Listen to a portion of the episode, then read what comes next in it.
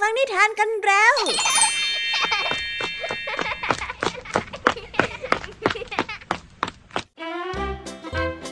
สวัสดีค่ะน้องๆ ยินดีต้อนรับเข้าสู่ชั่วโมงนิทานกับรายการคิสอาว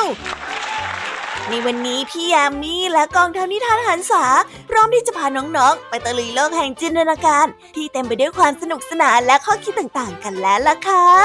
เอาล่ะ เราไปตะลุยโลกนิทานกันเลย ในวันนี้พี่ยามีก็มาพร้อมกับนิทานทั้ง 3 เรื่อง ที่มีความน่าสนใจมาฝากน้องๆกันอีกแล้ว เริ่มต้นกันที่นิทานเรื่องแรก เป็นนิทานอธิบายสาเหตุ ที่เล่าถึงเรื่องราวความเป็นมาของมด ว่าก่อนที่จะมาเป็นมดนั้น เขาเคยเป็นมนุษย์มาก่อน เพียงแต่ด้วยนิสัยบางอย่างที่แก้ไม่หาย จึงทำให้เขาถูกสาบ จนมีรูปร่างเป็นมดจนถึงทุกวันนี้ แต่ว่าจะเป็นเพราะนิสัยแบบไหนกันที่ทำให้เขาต้องถูกลงโทษ คงต้องไปรับฟังพร้อมกันในนิทานที่มีชื่อเรื่องว่า จอมกักตุน ซึ่งเป็นนิทานเรื่องแรกของพี่แยมมี่นะคะ ส่วนนิทานในเรื่องที่สองนี้มีชื่อเรื่องว่า อูดเจ้าเอ๋ยมาฝากกัน นิทานเรื่องนี้เป็นเรื่องราวของอูดตัวหนึ่งที่ได้แสดงความสามารถมากมายจนเป็นที่ชื่นชอบของเทพบนสวรรค์ มันนั้นได้รับคำชมจากคนทั้งงานเลี้ยง และด้วยเหตุนี้มันจึงขอพรจากเทพได้หนึ่งข้อโดยการเปรียบเทียบบางอย่างที่ตัวเองนั้นดูน่าสงสาร แต่ว่าผลที่ออกมาจะเป็นไปอย่างที่เจ้าอูดคิดหรือไม่ ว่าไปติดตามรับฟังพร้อมกันในนิทานเรื่องที่สองของพี่ยามีนะ และในนิทานเรื่องที่สามนี้เป็นเรื่องราวที่อธิบายว่าทำไมคนไม่ดีบางคน ถึงยังมีชีวิตอย่างปกติได้ แทนที่จะได้รับการลงโทษ ซึ่งในนิทานเรื่องนี้ก็อธิบายไว้ด้วยจำนวนของผู้กระทำผิด ที่ต้องรอคิวในการสะสางคดีเยอะแยะ แต่ว่าจะเยอะแค่ไหนกันนะหรอคะ ต้องไปติดตามรับฟังกันในนิทานเรื่องที่สามที่มีชื่อเรื่องว่า เวรกรรมดำเนิน ในนิทานเรื่องที่สามของพี่ยามีกันนะคะและนิทานภาษาพาสนุกในวันนี้ค่ะน้องๆ ครูพลของเราเดินถ่ายรูปทิวทัศน์ที่โรงเรียนอยู่ดีๆ ก็มีเจ้าจอยเข้ามาขัดจังหวะ และเอาแต่ถามว่าทำไมครูพลถึงไม่ยอมถ่ายรูปตัวเองบ้าง นั่นจึงทำให้ครูพลต้องอธิบายให้เจ้าจอยเข้าใจ เอ๊แล้วคำว่าทิวทัศน์ในที่นี้จะมีความหมายว่าอย่างไร เอาไว้ไปรับฟังพร้อมกันในช่วงนิทานภาษาพาสนุกกันนะคะ เป็นอย่างไรกันบ้างหลังจากที่พี่ยามีได้เล่าเรื่องความสนุกกันไปบางส่วนแล้ว น้องๆพร้อมที่จะไปตะลุยโลกนิทานกับรายการคิสอากันแล้วหรือยังเอ่ยถ้าพร้อมกันแล้วเนี่ยเราไปรับฟังนิทานเรื่องแรกกันเลยค่ะ กับนิทานที่มีชื่อเรื่องว่า จอมกักตุนไปรับฟังกันเลย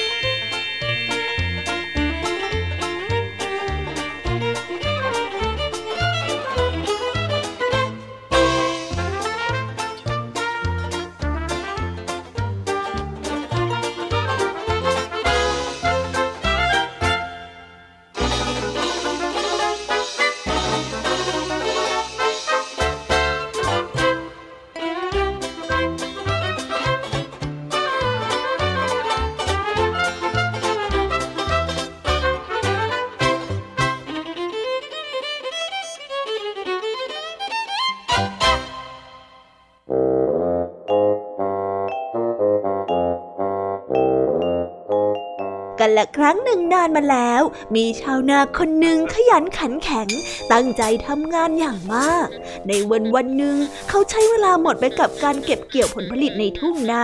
เพื่อเอาเข้ามาเก็บไว้ในโรงนา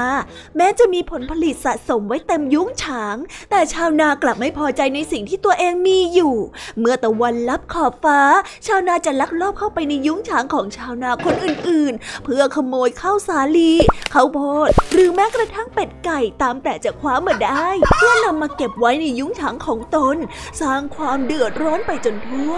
แม้พฤติกรรมของชาวนาจะไม่เป็นที่สังเกตแก่ชาวนาคนอื่นๆ แต่พฤติกรรมดังกล่าวกลับไม่รอดสายตาของเทพสุดที่เฝ้าดูพฤติกรรมของชาวนามาโดยตลอด เทพสุดไม่พอใจในความโลภมากของชาวนาทีชะ เจ้าชาวนาผู้นี้ ความโลภของเจ้าไม่เพียงแต่ทำให้ผู้อื่นได้รับความเดือดร้อนเท่านั้น แต่นั่นยังหมายรวมถึงตัวเจ้าด้วย อยากโลภนักใช่ไหม ได้สิ เดี๋ยวข้าจัดให้ เทพสุดได้กล่าว เมื่อกล่าวจบแล้ว เทพสุดได้สาบให้ชาวนากลายเป็นมด แม้ว่าร่างกายจะเปลี่ยนแปลงไป แต่จิตใจและพฤติกรรมของมดน้อย ก็ยังไม่เปลี่ยนแปลง มันยังคงเที่ยววิ่งเข้ายุ้งฉางโน้นออกยุ้งฉางนี้ตลอดเวลา เพื่อขโมยเมล็ดธัญพืชมาเก็บสะสมเอาไว้ในรังของมันตลอด นิทานเรื่องนี้จึงได้สอนให้เรารู้ว่า ความโลภเป็นบ่อเกิดแห่งหายนะ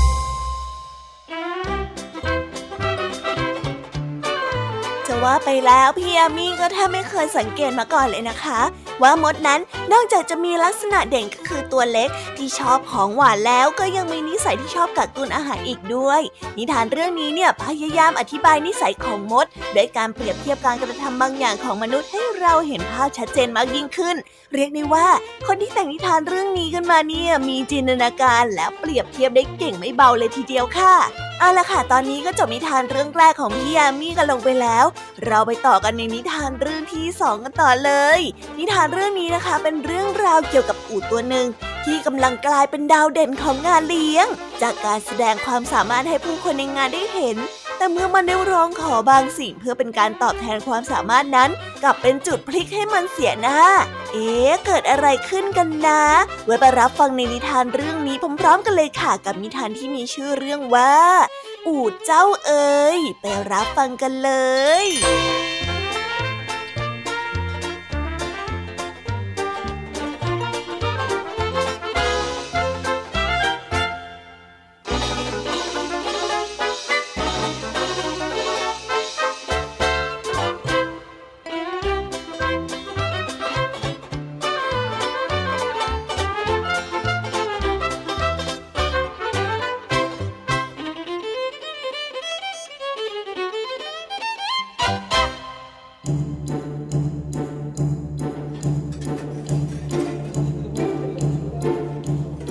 ละครั้งหนึ่งนานมาแล้ว ในงานเลี้ยงบนเทือกเขาโอลิมปัส หลังจากที่มีสัตว์ต่างๆ ได้ขึ้นมาแสดงความสามารถ เพื่อสร้างความสำราญให้แก่เทพเจ้า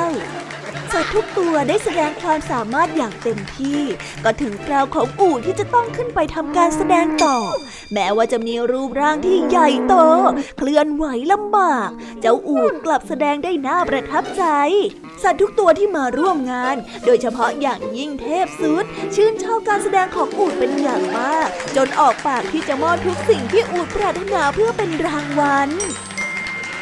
เจ้าอูดจึงได้ร้องขอให้เทพสุดประทานเขาที่แหลมคมเชกเช่นเขาของกระทิงให้แก่ตน เนื่องจากตนเองมักจะถูกวัวกระทิงดูแคลนอยู่บ่อยครั้ง แทนที่จะประทานเขาตามที่อูดร้องขอ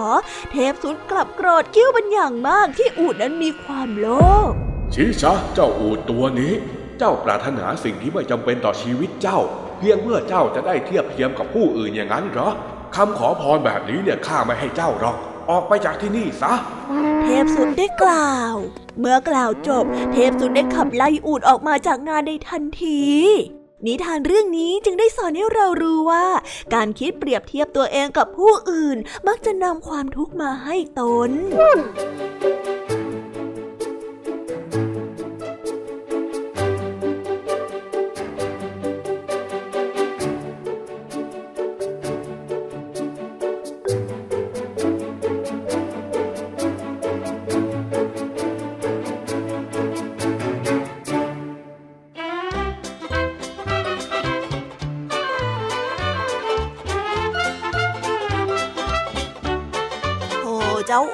สงสารจริง ๆ เลย ทั้งๆทที่ตัวเองก็มีความสามารถแล้วแท้ๆ แต่กลับไม่พอใจในตัวเอง ไม่หนำซ้ำยังเอาตัวเองไปเปรียบกับคนอื่น อยากได้อยากมีเหมือนคนอื่น โดยร้องขอพรในสิ่งที่ไม่จำเป็น นั่นจึงทำให้ความนิยมในตัวเองลดวูบลงมาเลยละค่ะ และก็ถูกเหล่าแทบขับไล่ออกจากงานเลี้ยงในทันที นี่แหละนะ คนที่เรียกร้องอะไรมากเกินไป บางทีก็ทำให้กลายเป็นคนที่ไม่มีใครชอบเข้าจนได้ ยังไงเก็บเรื่องนี้เอาไว้เป็นบทเรียนนะเจ้าอูด เอาละค่ะ ตอนนี้เราไปต่อกันในนิทานเรื่องที่ 3 กันต่อเลย ซึ่งในนิทานเรื่องนี้นะคะได้กล่าวถึงเวรกรรม ซึ่งก็คือผลแห่งการกระทำที่ยังทำงานอยู่ตลอด ถึงแม้ว่าจะล่าช้าไปสักนิดด้วยเหตุผลบางอย่าง เอาไว้ไปรับฟังกันในนิทานเรื่องนี้ที่มีชื่อเรื่องว่า เวรกรรมดำเนินกันได้เลยนะคะ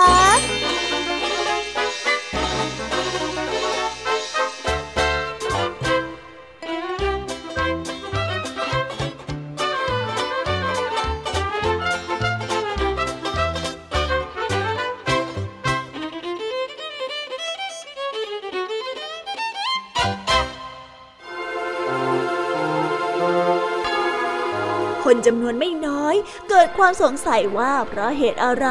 คนชั่วร้ายบางคนจึงไม่ได้รับการลงโทษ หรือได้รับผลการกระทำของตนคืนสนองสักทีคนเหล่านั้นยังมีชีวิตที่สุขสบาย และสร้างความเดือดร้อนให้แก่ผู้อื่นด้วยการกระทำที่ชั่วร้ายของตนอยู่เสมอ สิ่งนี้มีตำนานหนึ่งที่กล่าวเอาไว้ว่า วันหนึ่งเทพเจ้าได้เอื้อมระอาที่มนุษย์ทำความชั่วร้ายมากขึ้นทุกๆวัน จึงคิดที่จะลงโทษมนุษย์เหล่านั้นที่กระทำความชั่วร้าย จึงได้สั่งให้เทพอีกองค์ เขียนรายชื่อของมนุษย์ในแต่ละคนพร้อมกับความชั่วร้ายที่พวกเขาได้ทำลงไปบนเศษหม้อที่แตก แล้วให้นำไปรวมกันเอาไว้ในกล่องสำเร็จโทษ เทพเจ้าได้หยิบเศษหม้อเหล่านั้นขึ้นมาพิจารณาทีละชิ้นทีละชิ้น แต่เนื่องจากมนุษย์ที่ทำความผิดเป็นจำนวนมากทำให้เศษหม้อที่เขียนรายชื่อ มีจำนวนมหาศาลและนั่นยังส่งผลให้คนที่กระทำความชั่วร้ายบางคน กว่าจะได้รับโทษ ก็กินเวลานานโข หรืออาจจะใช้เวลาตลอดชั่วชีวิตของคนนั้นเลยทีเดียว นิทานเรื่องนี้จึงได้สอนให้เรารู้ว่า จะช้าหรือเร็ว กรรมชั่วก็ต้องตามทัน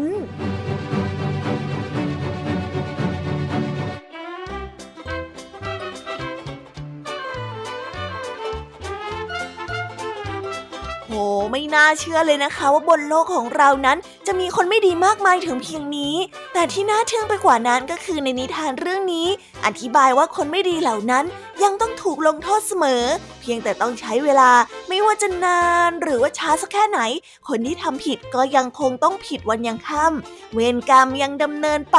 และจะมาสนองกับผู้กระทำผิดอย่างแน่นอน อุ้ยฟังดูน่ากลัวจังเลยนะคะ ในทางที่ดีเราพยายามอย่าไปมีรายชื่อเป็นคนกลุ่มนี้น่าจะดีที่สุดค่ะ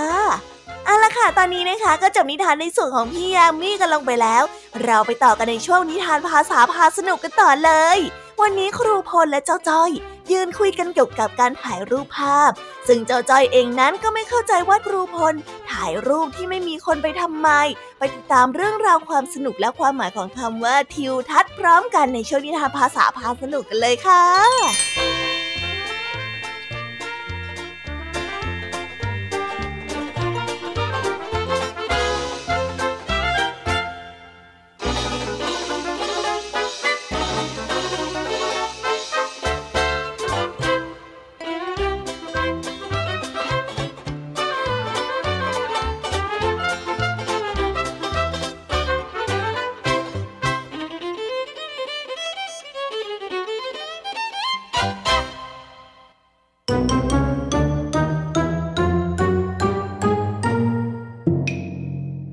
ษาพาสนุก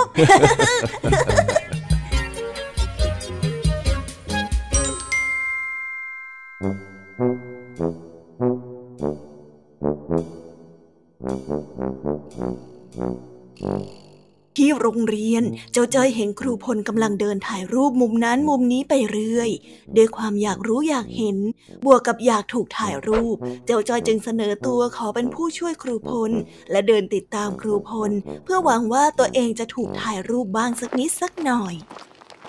อืม มุมนี้ก็สวยดีเหมือนกันนะเนี่ย ถ่ายเก็บไว้ดีกว่า เล็งให้งามๆไปเลย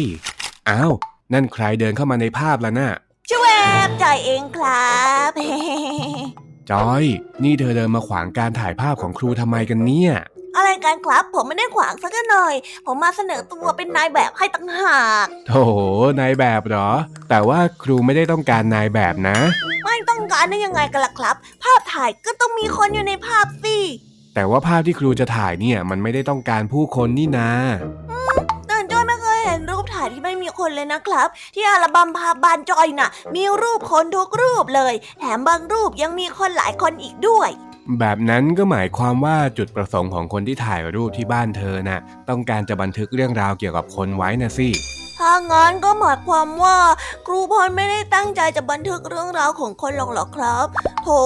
เด็กนักเรียนที่นี่ก็คงไม่ได้อยู่ในสายตาของครูพลแล้วนะสิครับ เดี๋ยวเดี๋ยวเดี๋ยวอย่าพึ่งดราม่าสิจ้อย คิดไปไกลแบบนั้นไม่ได้นะ ถ้าครูพลไม่อยากให้จอยดราม่าครูก็ต้องถ่ายรูปผมสิครับนะนะนะนะนะนะถ่ายนะได้ แต่ว่าคงต้องเป็นวันอื่น เพราะว่าวันนี้เนี่ย ครูตั้งใจจะมาถ่ายรูปทิวทัศน์ของโรงเรียนนะ่ะฮะ อะไรครับ ทิวทิวอ๋อคำว่าทิวทัศน์ที่ครูพูดน่ะหรอ ใช่ครับ ทิวทัศน์อะไรกันที่โรงเรียนของเรามีของแบบนั้นน่ะหรอครับโถจ้อยคำว่าทิวทัศน์ที่ครูพูดเนี่ยก็เป็นคำที่หมายถึง ลักษณะภูมิประเทศที่ปรากฏให้เห็นตามธรรมชาติ หรือที่เรียกกันติดปากอีกชื่อหนึ่งว่าวิวยังไงล่ะอ๋อเหมือนคำว่าชมวิวอย่างเงี้ยเหรอครับ ใช่แล้วแบบนั้นเลย แต่จ้อยก็ยังไม่เข้าใจอยู่ดี ว่าครูพลจะถ่ายรูปทิวทัศน์ไปทำไม แถวนี้ไม่เห็นจะมีอะไรสวยงามเลย การถ่ายภาพมันก็เหมือนกับการบันทึกการเวลา ใครจะไปรู้ล่ะ ว่าหลังจากนี้ไปอีก 10 ปีเนี่ย โรงเรียนของเราอาจจะไม่เหมือนเดิมก็ได้ ต้นไม้อาจจะหายไป สนามเด็กเล่นอาจจะใหญ่ขึ้น หรืออาจจะมีอาคารเพิ่มมาอีกก็ได้ เราก็เลยต้องถ่ายภาพทิวทัศน์ไว้ดูเพื่อเปรียบเทียบยังไงล่ะอุ้ยอย่างนั้นก็เหมือนการบันทึกประวัติศาสตร์เลยนะสิครับ จะเรียกแบบนั้นก็ได้เหมือนกันนะ แต่ว่าผมก็ยังอยากโดนถ่ายรูปอยู่ดีอะ งั้นขอให้ผมไปเป็นส่วนประกอบเล็กๆ ในภาพทิวทัศน์ของครูได้ไหมครับ เผื่อว่าสิบปีผ่านไป ผมจะได้เห็นว่าผมเปลี่ยนไปแค่ไหนด้วยไงเนาะเนาะเนาะเนาะอ่าอ่าอ่าก็ได้ งั้นเธอไปเล่นตรงชิงช้านู่นเลยนะ เดี๋ยวครูจะถ่ายไกลๆให้เห็นความเคลื่อนไหวของเธอ เย้เย้ เจ้าจะได้เป็นส่วนหนึ่งของประวัติศาสตร์แล้วเอาเอาเอาไปยืนตรงนั้นเร็วเข้า เดี๋ยวก็จะต้องเรียนคาบบ่ายกันแล้วนะ โอเคครับ รับทราบครับผมอืมคึกคักอะไรของเขาน่ะน่ถ่ายเลยครับครูถ่ายมาเลยอ่าจะถ่ายแล้วนะ ครับสามสองหนึ่ง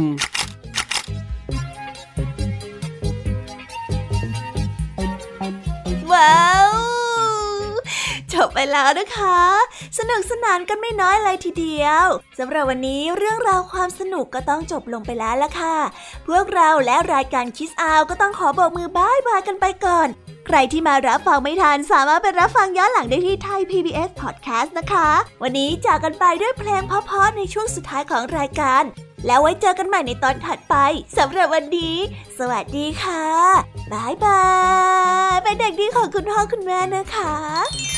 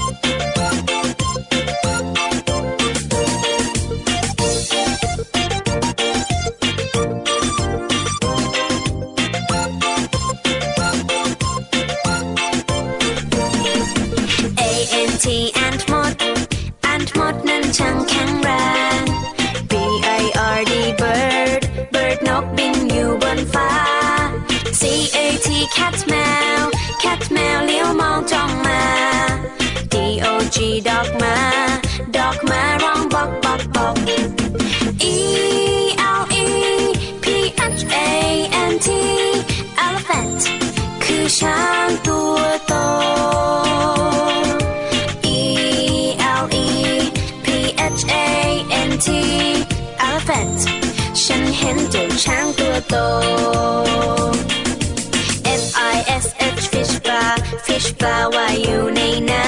ำ G O A T กดแพะกดแพะชอตอยู่เชิงเขา H E N เห็นแม่ไก่ เห็นแม่ไก่กบไข่ในเล้า I N S E C T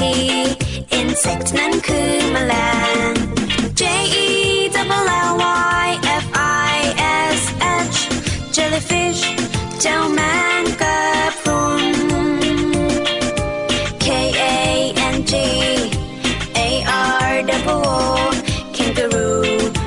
ดูจิงโจ้กระโดดไกล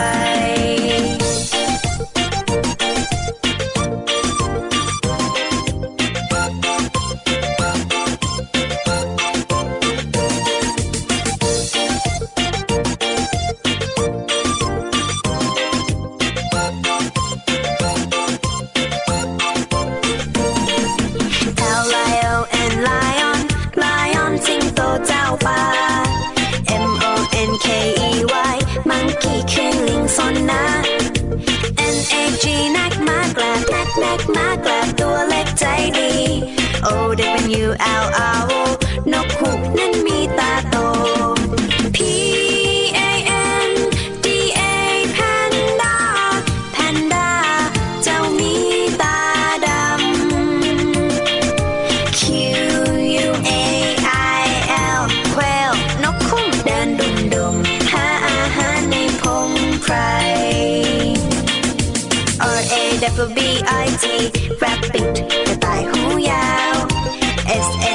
KE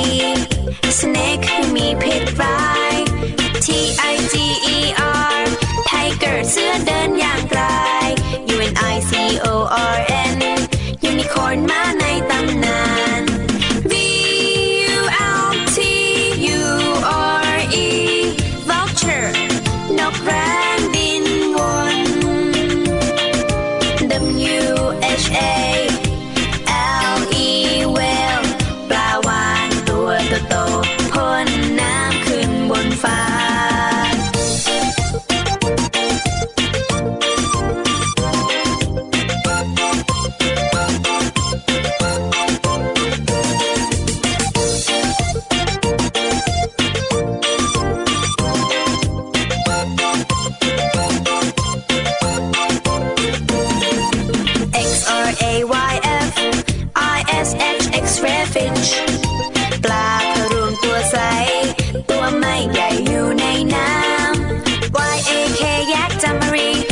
ใหญ่คนยาวรุงรัง C E B R A ซีบรามาลายขาวดำคำศัพเอ